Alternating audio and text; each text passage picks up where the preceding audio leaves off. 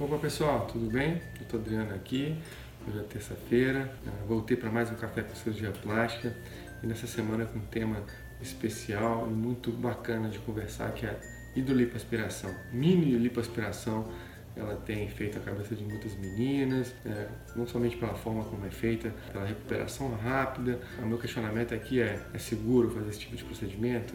Até que ponto deve ir? Onde deve ser feita essa cirurgia? Esses questionamentos que eu quero mostrar para vocês, falar toda a verdade sobre a lipoaspiração. Essa hidrolipo, ela, realmente ela é muito sedutora, né, encanta muita gente pela praticidade, é, é, rapidez de, de volta às atividades diárias, mas deve ser pesado em conjunto com outras coisas. Né? Toda cirurgia envolve um risco, as normas de segurança devem ser obedecidas para que você tenha uma cirurgia com sucesso. Isso é o recado que eu quero passar para você, mas daqui a pouco, depois da vinheta.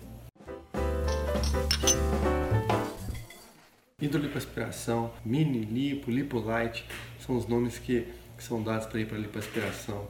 Né? Sugerida quando há uma necessidade de retirada de um volume pequeno de gordura, aquela gordurinha localizada. Claro, você está com sobrepeso, está com um peso muito acima do, do desejado. Não é para quem está com sobrepeso, né? só tem aquele né, pneuzinho que está te incomodando, aquela gordurinha localizada que não sai com a academia, então é possível retirá-la sem passar por um processo maior, mais doloroso. Né? Assim como a lipoaspiração é, convencional, né, a endolipo vai reduzir né, suas medidas, mas de uma maneira mais sutil e você está querendo saber por quê, por que razão que as pessoas optam pela, pela hidrolipoaspiração e não pela lipoaspiração, uh, eu vou te explicar agora.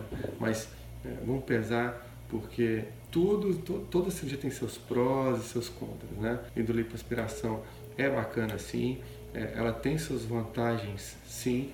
Né? A primeira delas é que ela é feita uma região pequena, então, por essa maneira, a recuperação é mais rápida. O processo ela se utiliza de anestesia local, com sedação, Claro, sempre com anestesista na sala e no hospital, é importante falar. É, geralmente é uma cirurgia com uma duração mais curta, né? então permite, é, na maioria dos casos, que você vá para casa até no mesmo dia da cirurgia. O alerta que, que eu faço sempre esse tipo de cirurgia é atenção para isso, para que a cirurgia ela ocorra em um hospital, um hospital com estrutura de CTI que possa reverter qualquer problema que tenha na hora da cirurgia.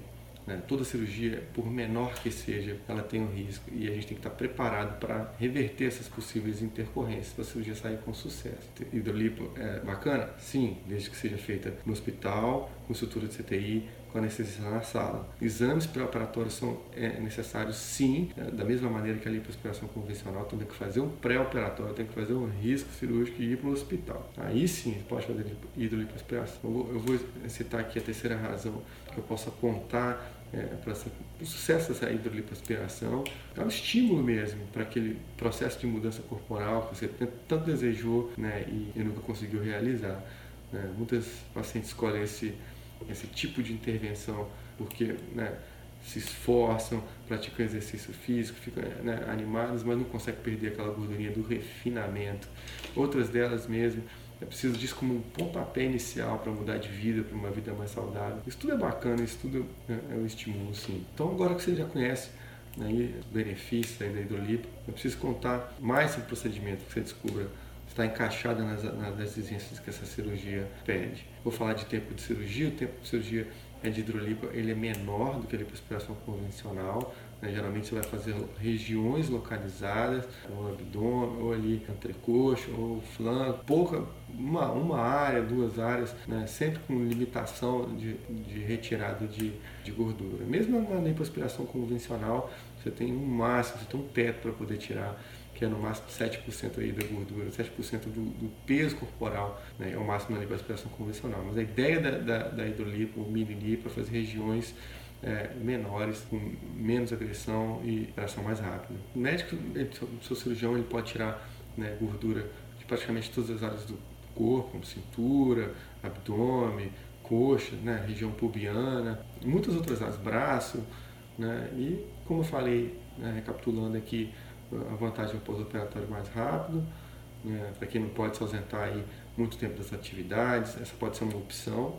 E geralmente ela não causa tanto, tanto não é tão dura assim para paciente no pós-operatório, é mais, né, é um pouco mais suave. O que pode acontecer em lipo, hidrolipo ou, ou qualquer tipo de desse procedimento de aspiração são hematoma, né, é, é, equimose, que é o roxinho, inchaço na região é, operada, isso pode surgir, que é o esperado aí do pós-operatório, mas isso vai ceder, ceder com algum tempo, é, no primeiro mês já cede, é, é isso, vai ter que passar por uma, uh, uma pré-avaliação né, no consultório, fazer fotos, tudo, tudo normal, só que o que diferencia aí é a escala, é o tamanho e a, e a recuperação. Fechado? Então, esse foi o meu recado para vocês hoje. Espero que vocês tenham gostado desse vídeo. E eu te peço para dar um like aqui, compartilha com as pessoas que têm interesse nesse tema e me acompanhem nas redes sociais. Tá? Então, beijo no coração de vocês e até amanhã.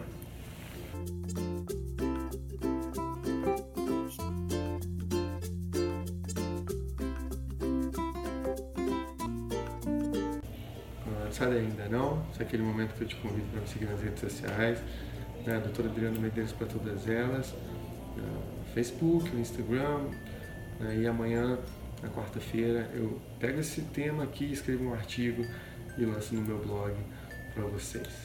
Tá? Tem um blog lá no, lá no meu site, adrianomedeiros.med.br, eu faço com todo carinho e deixo espaço para receber os comentários de vocês. Então agora sim, beijo no coração de vocês. Deixa aqui sua pergunta que eu vou responder sexta-feira no Direto ao Ponto. Então, fui.